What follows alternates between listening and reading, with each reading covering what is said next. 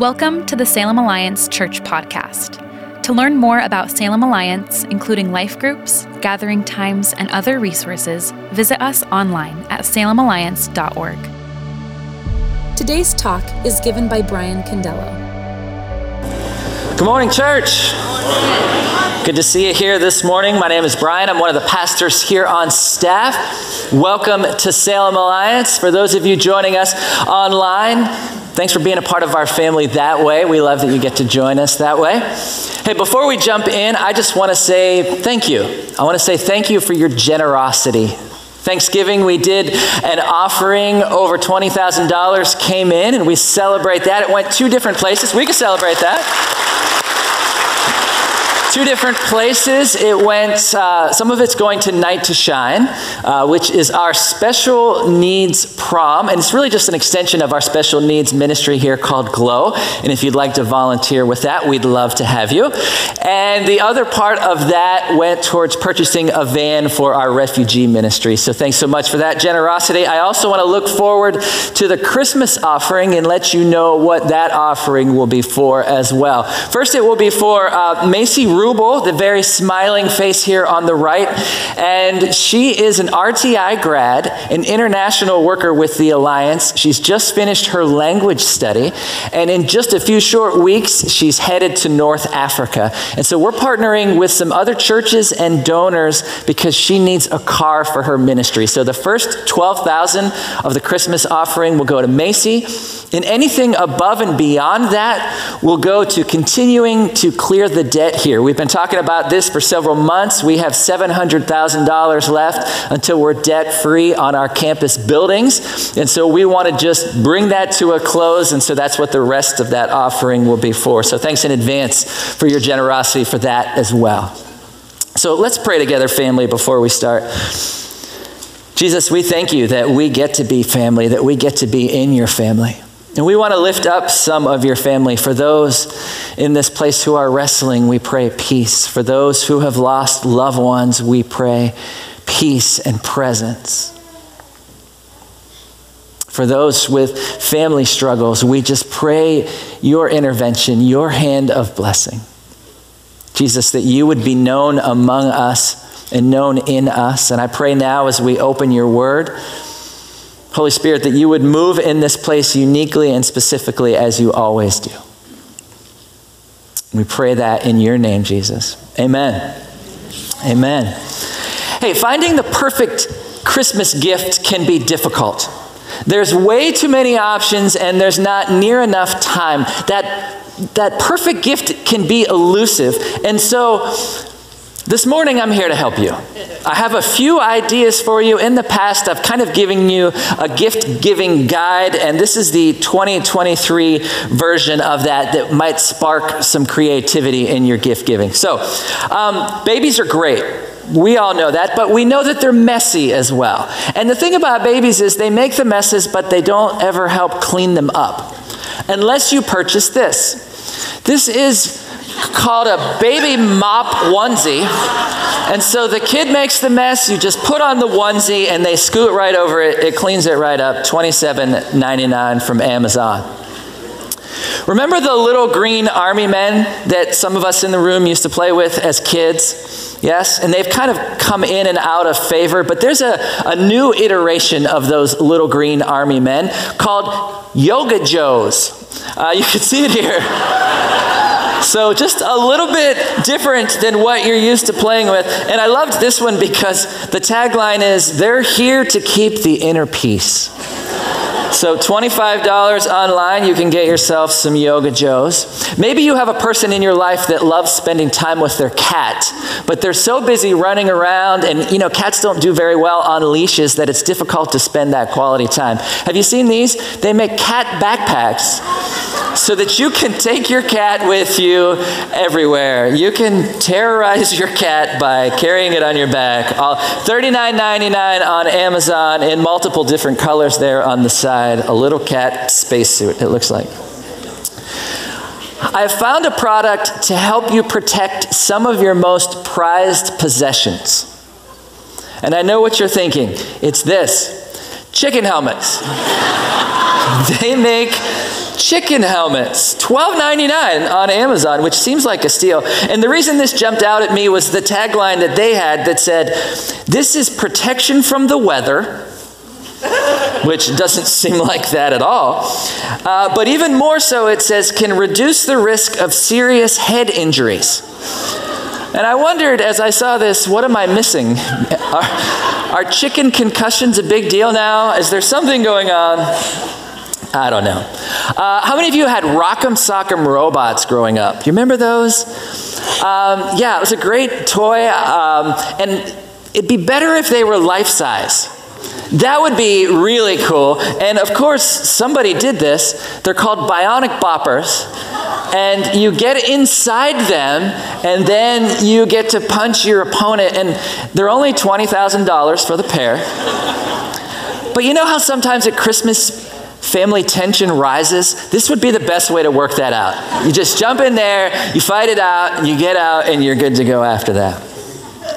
If you're wondering what to get me for Christmas, because I knew you were. I knew that that was really high on your priority list. Walt Disney Animation Studios has a special thing going on right now where they will make a digital short starring you as the main character. You get to voice this digital short, and it will have a Hollywood premiere. For only $510,000, guys, we could make this happen. I'm not holding my breath. Uh, let's do one more. Technology has brought us many wonderful things. We have space travel, we have cell phones, we have air fryers, we have heated seats. I don't know, there's a lot of great things. But one thing has been missing, and that thing is the ability to print a picture on a potato. But someone has solved this. If you go to potatoparcel.com, you can get a picture printed on a potato. Now, this is my Christmas gift for Rob. He's not in the service, so nobody tell him that this is coming. But I feel like this is what we've all been missing for Christmas. And it's really $21.99. You can find some discount codes online, even. So, super excited about that. These are all great things, right? That would bring joy, especially the potato. A lot of joy could come from that. But we understand that gifts don't bring lasting joy. Gifts bring momentary joy. Sometimes they bring prolonged joy, but they don't bring lasting joy. And so today we want to talk about that source of lasting joy. And we're going to talk about this idea right here. It's this idea that the gospel brings great joy to all people. The gospel brings great joy to all people. And you might look at that and you might think, does it though? Does it really bring great joy? Is it really for all people? And I can say this confidently because we find it in Scripture. We actually find it in our text that the birth of Jesus brings joy to the world. Now, we're continuing on in our series, just simply titled Joy. And last week, Rob talked to us about Zechariah. In doing so, he defined joy. And I just want to remind us of that definition. You see, joy is the awareness and understanding of God's grace and favor. It's the awareness and understanding of God's grace and favor. And it carries with it this idea that God is leaning towards us. And I don't know if that's the picture you have in your head of God, because I think oftentimes we think that God's leaning away from us, a little bit even disdainfully. But joy is understanding that God is leaning towards us. And this is what gives us hope. But joy also carries with it a longing. There's a little bit of a pang, a little bit of a pain with joy, because joy looks forward. Joy looks towards the things that are to come.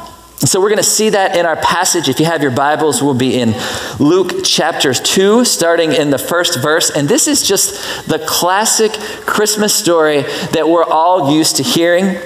And I want us to see that when we begin this story, it doesn't start once upon a time. It starts with real people in a real time and in a real place. And so may the story that you've heard over and over and over again have new life breathed into it this morning by Holy Spirit.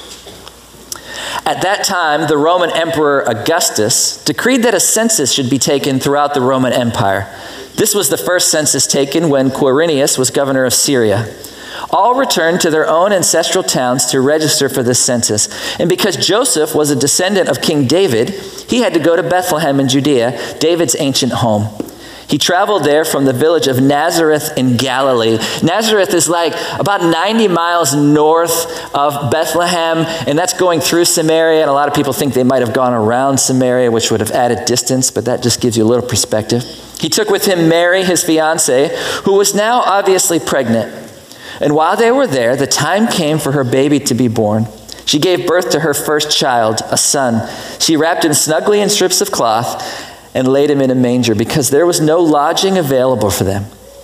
That night there were shepherds staying in the fields nearby, guarding their flocks of sheep. Suddenly an angel of the Lord appeared among them, and the radiance of the Lord's glory surrounded them. They were terrified. But the angel reassured them, Don't be afraid, he said. I bring you good news that will bring great joy to all people. The Savior, yes, the Messiah, the Lord, has been born today in Bethlehem, the city of David. And you will recognize him by this sign. You will find a baby wrapped snugly in strips of cloth, lying in a manger. Suddenly, the angel was joined by a vast host of others, the armies of heaven, praising God and saying, Glory to God in the highest heaven, and peace on earth to those with whom God is pleased.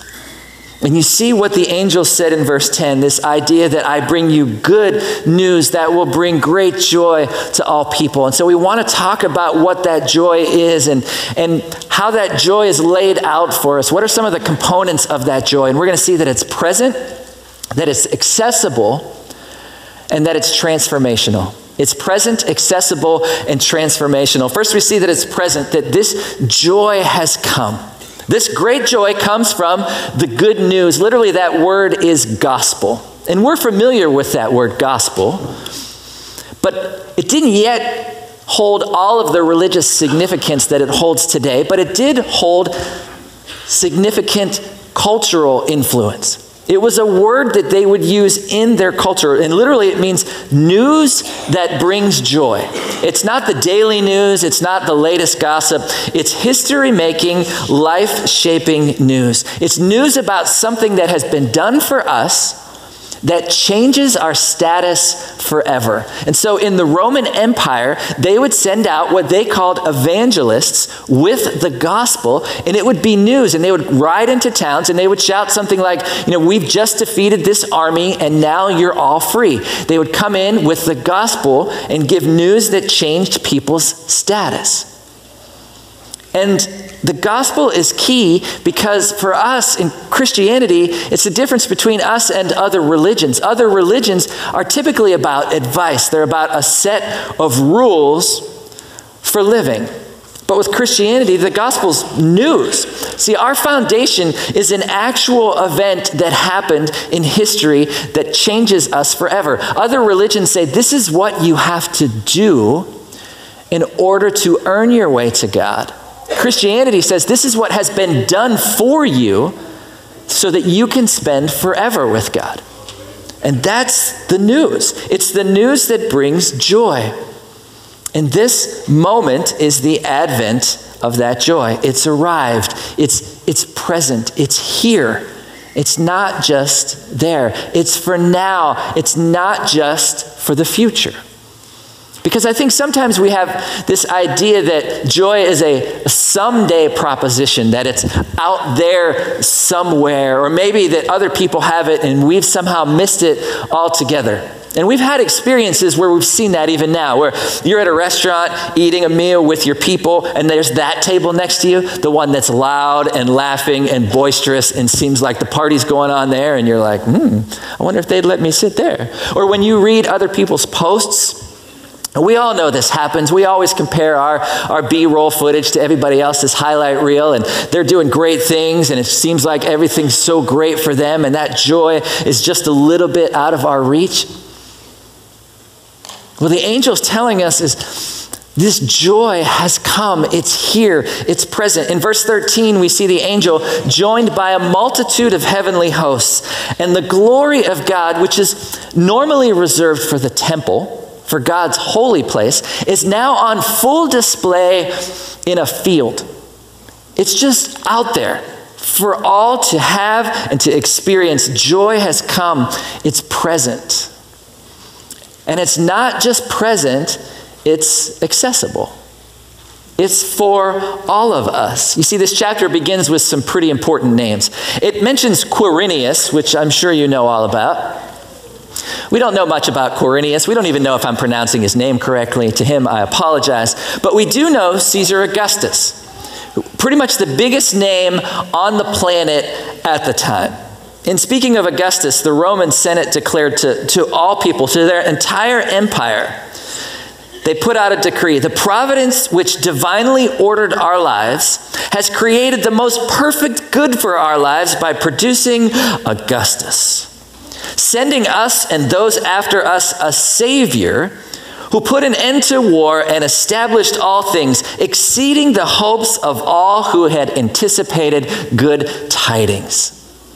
This is what the Roman Senate wanted the empire to understand about Augustus. He's a big deal.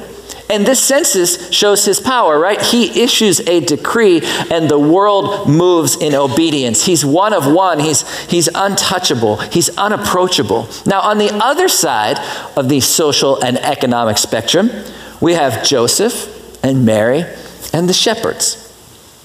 Joseph couldn't even get housing he had no VIP status. He had no reward points. He had no contacts in the city. Really, it seems like the only thing Joseph has of significance is his birthright that he's of the house of David, and that's something that he will pass on to Jesus. Luke, even later on in this gospel, shares a little bit about their situation when they were at the temple for the dedication and they gave the offering of the poorest of the poor. That there's a simplicity and a humility to Joseph and Mary. And even the setting for the birth is simple and humble. And I think it's hard for us to really kind of wrap our arms around the nativity, which is why, in some sense, we've over sentimentalized it, haven't we? When we picture the nativity, we always picture it with like soft, indirect lighting and everything's just very clean and quiet, and the livestock, they're smiling, and the ox and lamb are keeping time, parumpa pum pum. We know, we sing all about it. But the nativity is humility and simplicity. It's, it's actually the opposite of Augustus. The shepherds are the opposite of Augustus as well. Much has been written about the shepherds, uh, both good and bad, and it's kind of, you know, like where's their place in this story?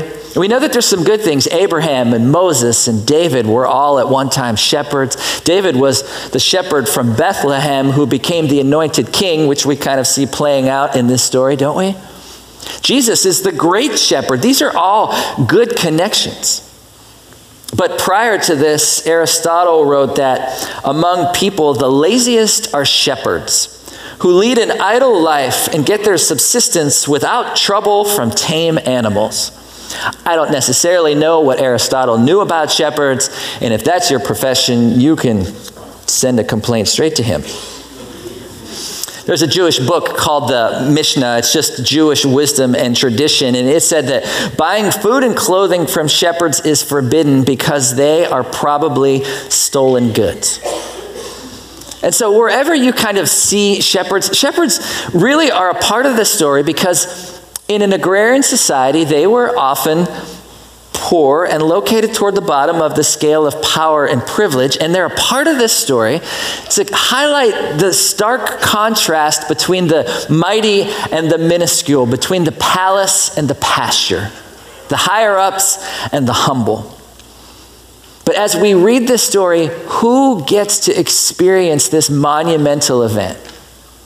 Caesar Augustus does not get a birth announcement. But the shepherds, they get an angelic singing telegram. It's amazing. Already the powerful are being brought low and the lowly are being lifted up, just like Mary's prayer. You see, the shepherds received the birth announcement to show that the family of God was and is and continues to be redefined that it's accessible to all of us. The excluded have been included. The outsiders been invited in. The marginalized, the, the sinner, the forgotten have all been given an invitation. The good news that brings great joy It's available to all of us.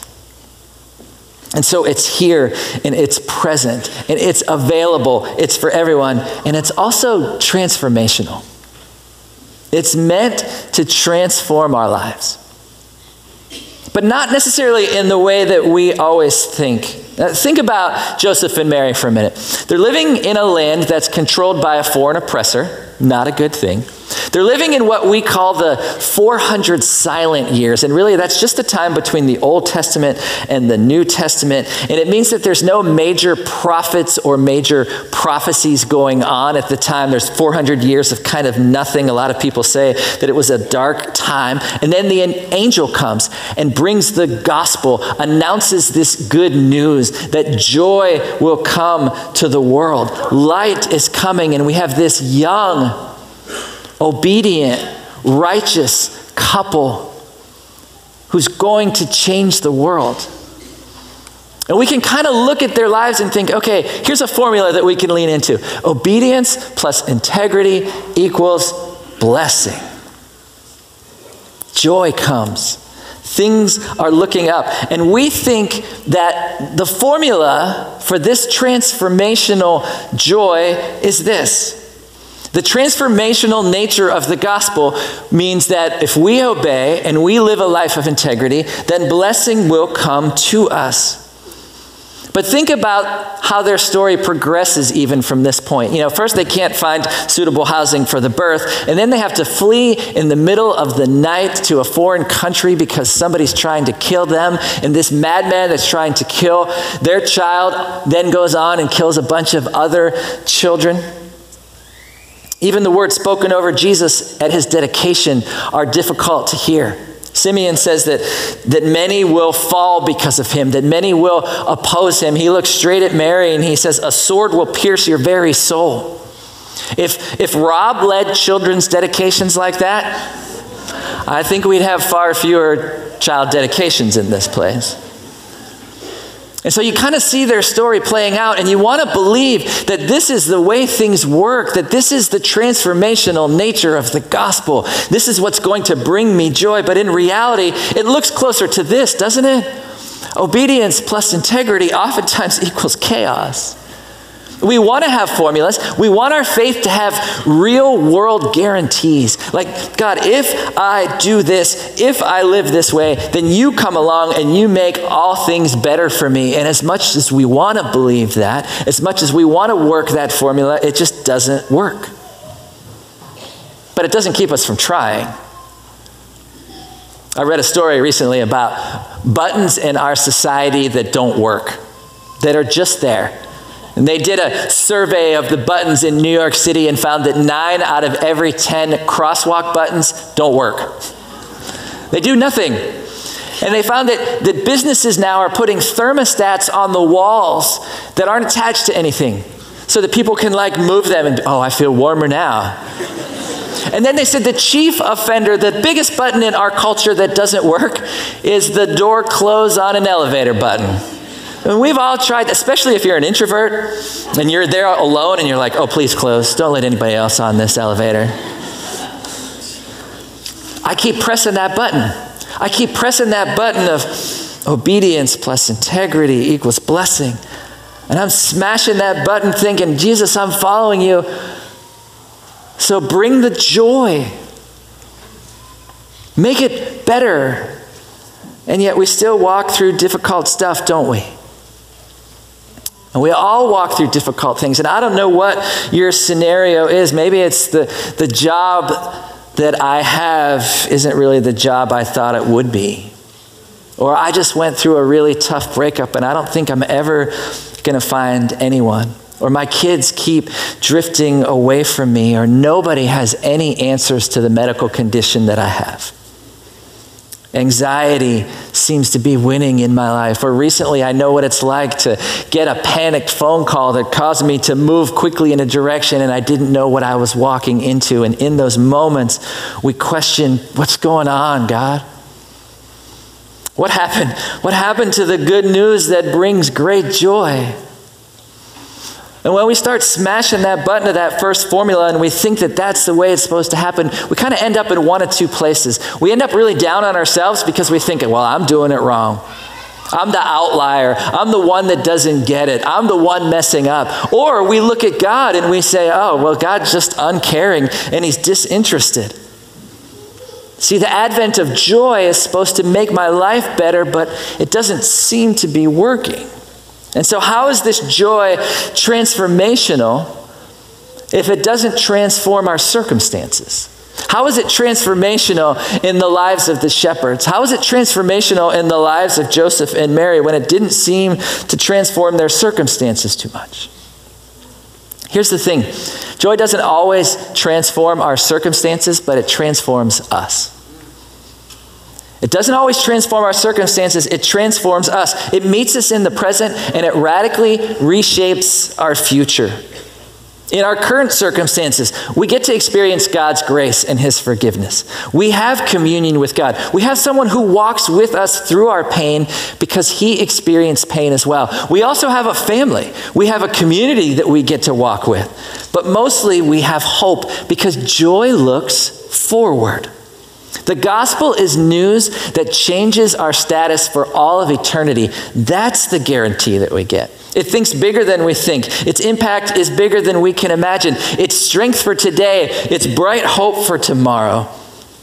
This is how Christian joy can coexist with suffering. We don't deny our own pain, we don't deny that the world is painful. You see, joy doesn't remove difficulties as much as it just gets us through them. It revises and remodels and reshapes us, rebuilds us, reorders us, renews us. We are transformed by it. God's grace and favor and mercy are leaning towards us. Our future is secure, and that's what transforms us. And so, how do we grow in this joy? In the already in the not yet, in the time between times, how do we grow in this? At the end of this passage of Scripture, there's just a few verses that offer us three quick things. Verse 17 says, After seeing him, the shepherds told everyone what had happened and what the angel had said to them about this child. All who heard the shepherd's story were astonished. But Mary kept all these things in her heart and thought about them often. The shepherds went back to their flocks, glorifying and praising God for all they had heard and seen. It was just as the angel had told them. Three things. First, I would say this tell the story. You notice we tell this story every year. The same story. We need to continue to tell this story and our stories. The, the shepherds, they witnessed to others as they shared what they had witnessed. And we witness to others in the same way. Don't miss the beautiful and ordinary way the gospel comes to most people. The shepherds had an angel, everybody else just got shepherds. We're that. We get to be those shepherds. We get to share our story of being transformed by the gospel, and our joy increases as we allow others the opportunity to experience this profound joy. Secondly, I would say this think about the story often. We see that in the life of Mary. The NIV uses the words treasured and pondered. Treasured is to keep close to hold close it has to do with the heart. It's emotional. And, and ponder just means to think and, and connect it with the other things that you know. And so she was working on her heart and her head in this moment because amazement doesn't always equal faith. Emotion doesn't always equal faith. We need more than that. If we're to fully appreciate the story, we need to be more thoughtful. And Mary, even with all that she was experiencing and even the fulfillment of these things, is still thinking about them. Christian joy is intelligent. It's profoundly thoughtful and it grows as we think deeply about the gospel story and our story. And so maybe your mantra can be this season treasure and ponder, treasure and ponder. I want to treasure and ponder these moments. And lastly, I would just say this rejoice we get to rejoice. In verses 13 and 14, we see God's royal entourage, the heavenly host, demonstrating the proper response for us and all of creation. They're worshiping. And in verse 20, the shepherds go away glorifying and praising God. And our praise is often how we express our love with joy. Recently, I've been thinking about the connection between saying grace before a meal and Advent. And I, I, do think there's a connection. We say grace before a meal, and it may be one of the mindless, most mindless prayers that we pray, right? It's memorized, it's mechanical. We say it very quickly to get to the good stuff, the food. And thankfulness is a part of it, and that's a good thing. We want to be thankful for the way God has provided for us. But grace, even when it was introduced, was meant to have us look forward. It was really meant to have us remember the great feast that we will experience one day with all of the saints and Jesus in heaven. And so when we say grace, we're meant to look towards that day. And honestly, I've changed the way that I pray that prayer. And I want to say, Jesus, thanks that one day we'll get to eat great food together. Advent. Advent can be mindless and memorized, and we can go through the motions of this story so that we can get to the good part, right? The gifts, the potato. We want to get to that point in this season now, thankfulness needs to be a part of it. We need to, just as we're saying grace, Advent needs to have a season of thankfulness. Jesus, thank you for coming. But Advent is also intended for us to look forward. It's meant to make us look forward because Christ is coming again once and for all to establish his eternal kingdom. He will reign forever. He will set everything right. And truly, the end of the story will be, and they all lived happily ever after. The gospel brings great joy to all people. Would you pray with me? Jesus, we thank you for this story. And I pray again that you would make this story come alive to us in fresh ways this season. That you would bring to mind people that we can share this story with, that you would give us moments, that you would give us courage to share that you would also give us moments to treasure and to ponder. Give us quiet moments to think. Jesus, may we be transformed by this story. May we be transformed by this joy. Would you do a new work in us? We love you, Jesus, and it's in your name that we pray. Amen. Thanks for listening to the Salem Alliance podcast. We hope you have been challenged and inspired. Salem Alliance is a community of believers located in downtown Salem, Oregon, and we are passionate about our city being a city at peace with God. To experience other messages and discover more about who we are, please visit salemalliance.org or download the Salem Alliance app. And again, thanks for listening.